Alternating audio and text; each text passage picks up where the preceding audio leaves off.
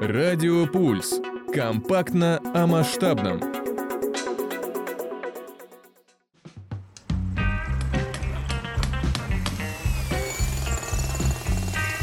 Архитектоника.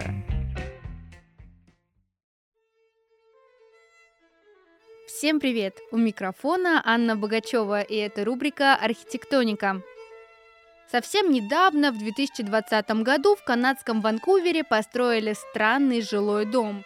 Здание от верхушки закручивается по своей оси. Его основа – треугольник, а по мере закручивания оно превращается в прямоугольник, то есть из одной фигуры в совершенно другую. Такая странная, но при этом интересная идея пришла датским архитекторам студии Биг – по их мнению, закрученный небоскреб похож на джина, выпущенного из бутылки. 150-метровый жилой дом – наследник треугольного здания Флашерон в Нью-Йорке. От основания до крыши Флашерон похож на узкий треугольник площадью 9 тысяч квадратных километров. Но вернемся в Ванкувер. Закрученный дом – жилой. В нем, как и в обычных многоквартирных, есть свои проблемы. Так, два года назад на 29 этаже прорвало водопровод – из-за необычной формы здания пострадали около 17 квартир и несколько лифтов, хотя могла всего лишь одна квартира. Но, по словам авторов проекта, такая форма не прихоть, а насущная необходимость. Небольшой участок, на котором построен дом, был слишком маленьким, неудобным и непопулярным среди канадцев. Однако теперь это общественное место с выставками, где можно прогуляться под эстакадами, принять участие или организовать свое мероприятие. В общем, проблему нехватки мест для культурных событий решили очень креативно. Это была рубрика «Архитектоника». Встретимся в следующем выпуске.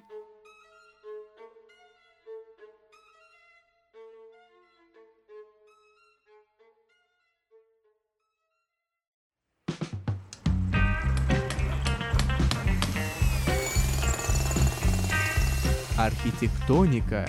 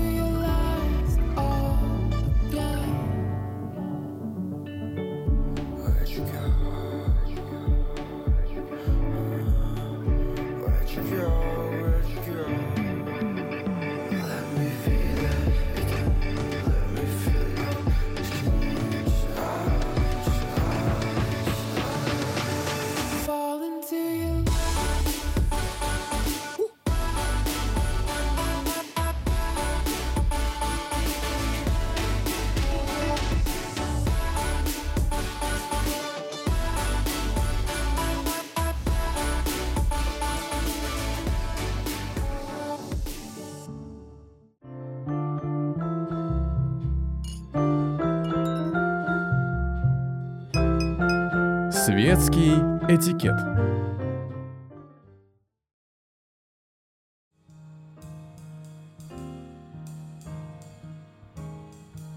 Добрый день, уважаемые ценители хороших манер. У микрофона Алиса Чанова и новый выпуск рубрики «Светский этикет».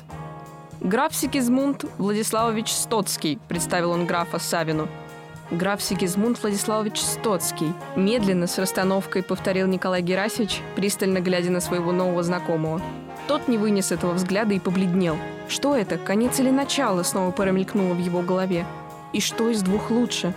«Очень приятно», — любезно тотчас сказал Савин и крепко с чувством пожал руку Сигизмунду Владиславовичу.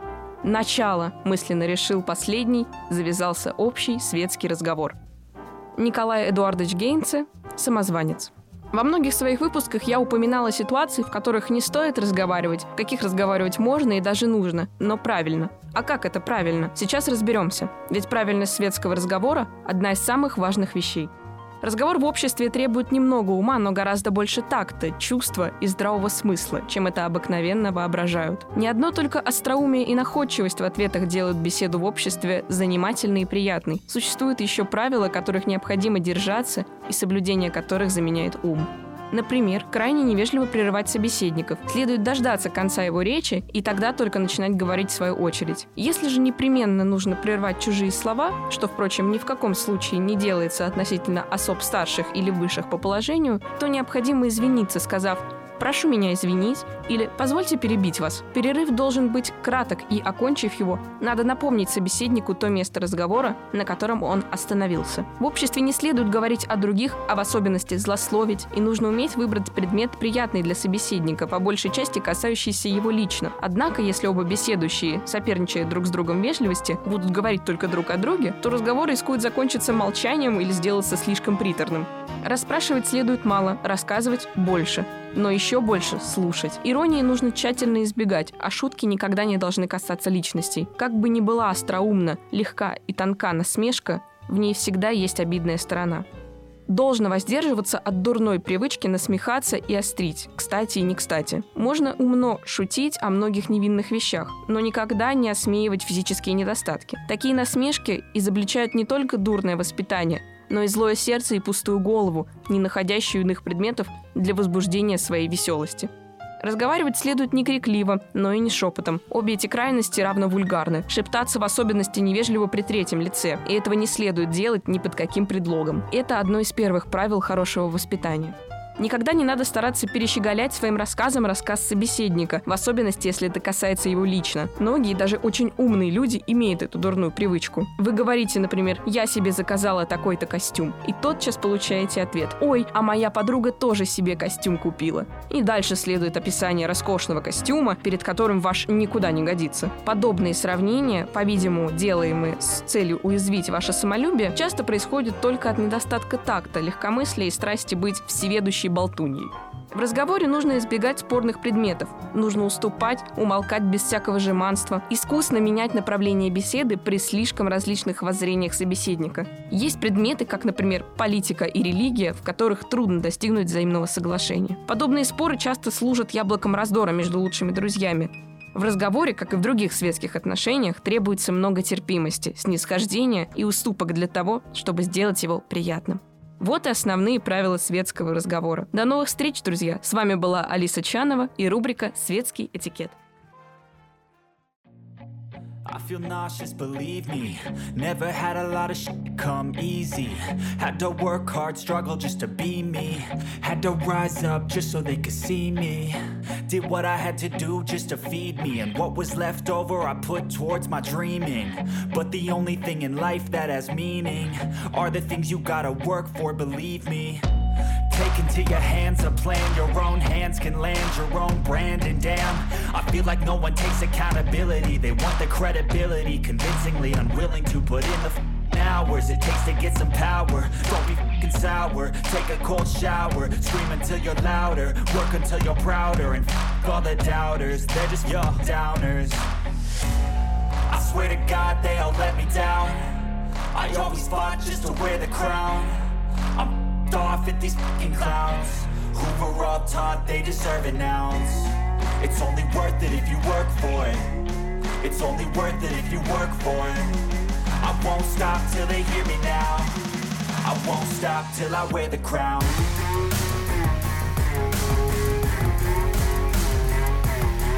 Yeah, let's go. I'm just telling you to fight for your dreams But it's not what it seems, man, it's hard to be seen When everybody wants to be king Yeah, they all wanna ring, yeah, we all wanna be free. So show me what you got, what you bring How you fight in the ring, how you take a fucking swing. Do you got heart, are you mean? Got some scars, got some needs Are you willing to go bleed? I swear to God they all let me down. I always fought just to wear the crown. I'm off at these fucking clowns. Were all taught they deserve an ounce It's only worth it if you work for it. It's only worth it if you work for it. I won't stop till they hear me now. I won't stop till I wear the crown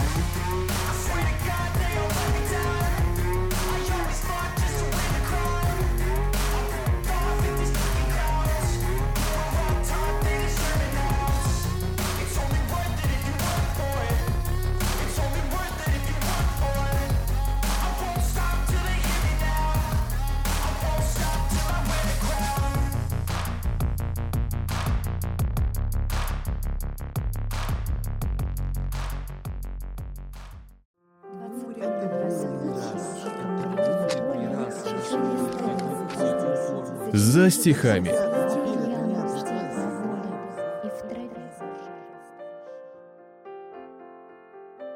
Была исполнена печали, и между тем, как шумны и резвы, три отрока вокруг нее играли. Ее уста задумчиво шептали «Несчастные, зачем родились вы? Пойдете вы дорогой прямою, и вам судьбы своей не избежать. Не омрачай веселье их тоскою, не плачь над ними, мученица мать, но говори им с молодости ранней, есть времена, есть целые века, в которые нет ничего желаний прекраснее тернового венка». Всех приветствую! Сегодня я погружу вас в трепетное стихотворение Николая Некрасова «Мать». Это произведение было написано спустя 14 лет после ее смерти. Некрасов хорошо передает свою любовь, печаль и сострадание по отношению к бедной матери. Мужчина упрекает и осуждает родного отца, который не давал нормально жить своей жене. Николай сравнивает своего отца с палачом. «Ты сгубил мою мать и лишил нас детства». Мама у него была очень доброй и образованной. Она мечтательная и любящая жена и мать. Души не чаял в своих детях, очень переживала за их судьбу. А глава семьи, напротив, жестокий и грубый, любил веселиться и играть в карты, при этом проигрывая весь семейный бюджет. Сам Некрасов не раз сожалел о том, что не смог тогда, еще в детстве, дать отпор и постоять за беспомощную мать. Боль и разочарование мужчина пронес в своем сердце через всю жизнь, и часть ее была поведана читателю с помощью стихотворения «Мать». Как говорил писатель Лев Толстой, у нравственного человека семейные отношения сложны, а у безнравственного все гладко. С вами была Полина Кудина и рубрика «За стихами». До новых встреч!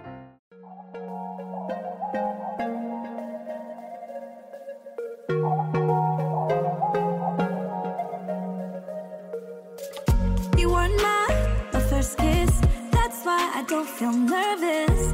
All my life, I've been waiting for this.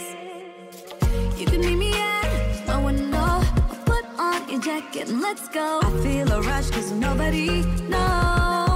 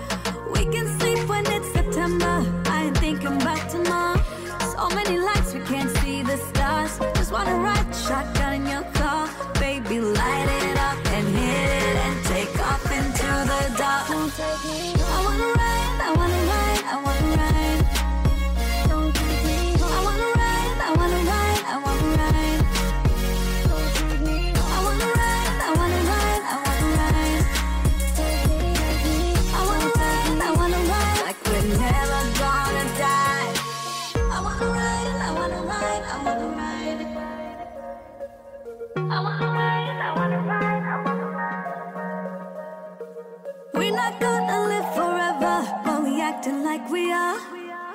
We can sleep when it's September. I think about tomorrow. So many lights, we can't see the stars. Just wanna ride shotgun in your car. Baby, light it up and hit it and take off into the dark. Don't take me. I wanna ride, I wanna ride, I wanna ride.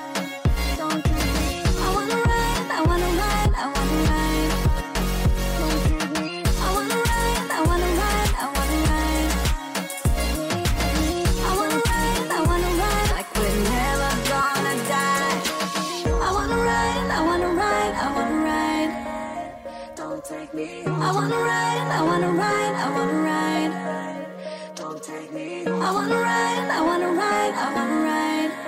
Take me, take me. I wanna ride, I wanna ride like we're never gonna die. На вешалке Мартин Маржела. Здравствуйте, у микрофона Полина Виноградова. В своих выпусках, рассказывая об авангарде в мире fashion, я часто упоминала бренд Maison Margiela. Мартин вдохновлял других модельеров и нарушал правила индустрии. До сих пор он остается загадкой, которую все пытаются разгадать. Один из главных принципов Мартина – одежда – это мое лицо. Поэтому на показах он часто оборачивает головы моделей тканью и сам остается в тени, не выходит на традиционный поклон. Когда в 2001 году Вок решил заснять портрет Мартина, на фото оказалась вся команда модного дома, а в первом ряду вместо дизайнера стоял белый стул. Кстати, на снимке все сотрудники были в кипенно-белых халатах, как врачи. Можно сказать, что этот цвет – неотъемлемая часть ДНК бренда. Дело в том, что когда Мартин только начинал шить одежду и организовывал свои показы, денег катастрофически не хватало. Поэтому весь реквизит для дефиле приходилось закупать на барахолках и красить самой дешевой побелкой. Как сказал Антуан де Экзюпери, все мы родом из детства. Действительно, на мотивы многих дизайнов Мартина повлияли условия его взросления. Отец модельера был цирюльником, поэтому мальчик часто играл среди щелканья ножниц и жужжания бритв. Однажды мама Мартина решила расширить бизнес. Помимо парикмахерских услуг для мужчин, в цирюльне по вечерам начали продавать женские парики. Запомните эту деталь. В 7 лет по телевизору Мартин впервые познакомился с высокой модой. Его внимание привлек показ парижского дизайнера-футуриста Андре Курежа. Тогда же месье Маржела и решил связать свою жизнь с миром тканей и выкроек. В детстве Мартин предпочитал кукол Барби, машинкам и солдатикам. Родители стыдились такой тяги сына к, казалось бы, женским штучкам. Единственной поддержкой мальчика была его бабушка, портниха. По просьбе Мартина она даже сшила увиденное в рекламе платье Пьера Кардена для куклы мальчика. Первая дизайнерская работа модельера родилась в 1970-е годы. Мартин смастерил мини-блейзер, вдохновил его и в Сен-Лоран. Искусству дизайна Мартин Маржелло учился в Антверпенской академии. Кстати, из-за этого факта многие ошибочно причисляют его к знаменитой антверпенской шестерке. Однако в это время Мартин уже практиковался у Жана Поля Готье, про которого я уже делала выпуск. Мартин десятилетия назад начал заниматься апсайклингом, вторично использовать ткани. Подробнее об этой технике вы сможете узнать из выпуска на вешалке о Диме Магнии. Тогда же месье Маржелло активно взялся за винтаж. Сшивал перчатки, образуя из них жилетки, перешивал носки в симпатичные кофточки. Для гламурных модников 90-х, предпочитающих стразы и пайетки, такое нововведение было нонсенсом. Однако сейчас потертости, дырки и заношенные вещи пользуются очень высоким спросом. Нынешние модники штудируют секонд-хенды или, как их чаще называют, сэшки, в поисках редких нарядов, которых не встретишь в масс-маркете. Мартин – авангардный дизайнер, обращающийся к явлению деконструктивизма. Он нарочно нарушал правила кроя. Давайте поподробнее о самих вещах. Меня больше всего впечатлило то, как Мартин переосмыслил обувь Таби с раздвоенными носками. Дика Таби придумали в Японии. Это плоские мягкие ботинки с раздвоенным носком. Популяризировал такие подкрадули именно Мартин. В 1988 году вместе с его дебютной весенне-летней коллекцией на подиум вышли и Таби-тапки. Мартину было важно обратить внимание зрителей на необычную обувь, поэтому перед показом Таби окунули в краску, чтобы на подиуме из белой ткани оставались необычные следы с раздвоенным носком. Еще одно нововведение Мейсона – бирки. Обычно мы привыкли видеть на них название бренда или инициалы модельера. Мейсон изменил эту тенденцию. На его творениях красуется уже известный нам традиционный белый цвет и больше ничего. Дизайны Маржелы – истинный полет фантазии. Помните, я говорила, что в цирюльне отца Мартина продавали парики? Дизайнер, видимо, вдохновившись воспоминаниями из детства, создал волосатое платье. На показе весна-лето 2009 года был презентован наряд, целиком состоящий из блондинистых волос.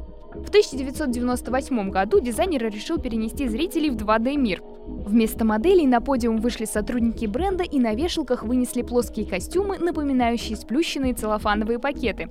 Модельер экспериментировал, что называется, из крайности в крайность. Позже вышла коллекция XXL с нетипично огромными вещами. В 2009 году Мартин оставил собственный бренд и fashion-индустрию в целом. Сделал он это поистине экстравагантно. О его уходе общественность узнала только спустя год. Свое решение дизайнер объяснил так. «Я чувствовал, что не могу справиться с растущим давлением и чрезмерными требованиями торговли. К тому же у меня вызвало сожаление передозировка информации, появившейся из-за соцсетей. Они уничтожили радость ожидания модной коллекции и эффект неожиданности, которые были так фундаментально важны для меня. Never break, always fight, never quit, do it right, play the game, win it life, have no shame, there's no time, feel the pain, live the grind, I could change, in my mind, pick a lane, commit and climb, the only way to win it life, I never miss, that's fact, taking big swings, bitch, hand me the bat, put me in the ring, you'll go out in a bag, cause I sing what I mean, I bring it to the mad light, ain't got time to kill, I got time to feel, I took the red pill, I know life's short, so I wanna live real, but how's it supposed to feel?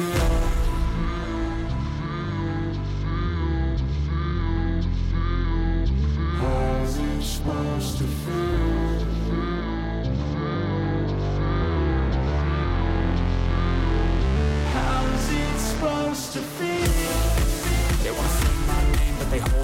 They wanna say they hate, but they know it's cap. I ain't play no games, I just do that's fact, and I don't feel no shame. It's a mood you lack. I go crazy, nah, bitch, I ain't lazy. Track after track, I work on the shit daily. Pass me the jack, right as fuel, got me hazy. About to unpack all these things I've been chasing. I've got visions in my head, like memories after death. To be a legend instead of something you can forget. I'm living up every breath. I'd rather lead than be led. I'll fill the seats as I spread with every word that I've said.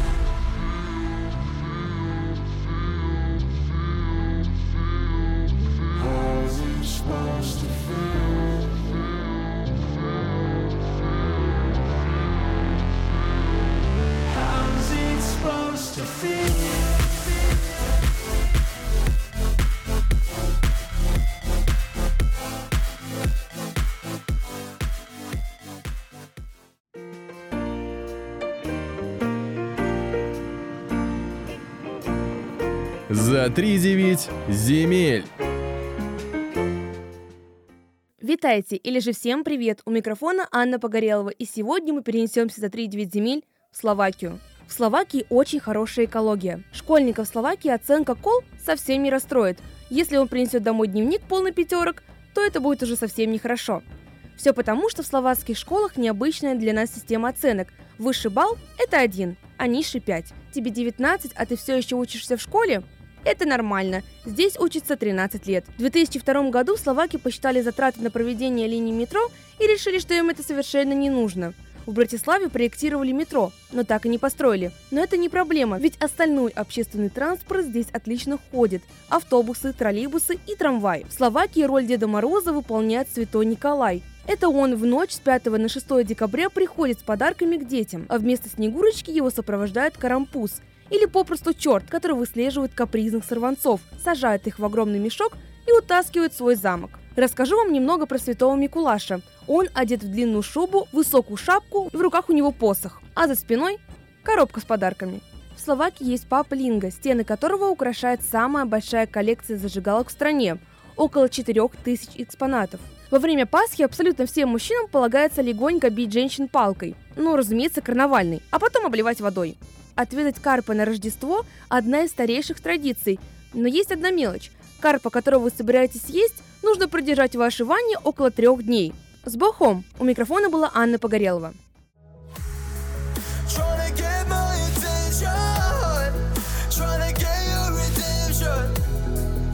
But now that I'm gone,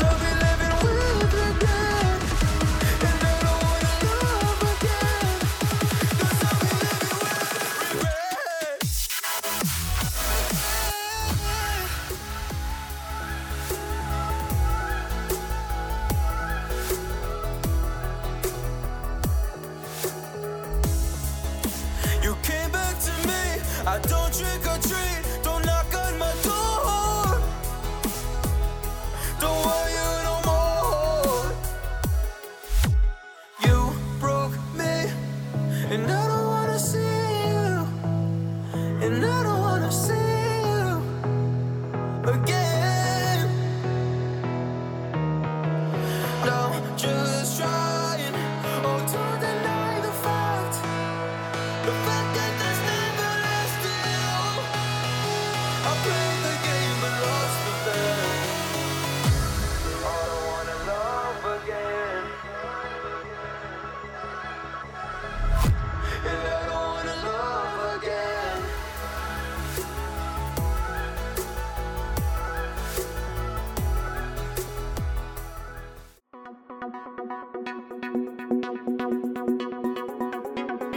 Радио Пульс.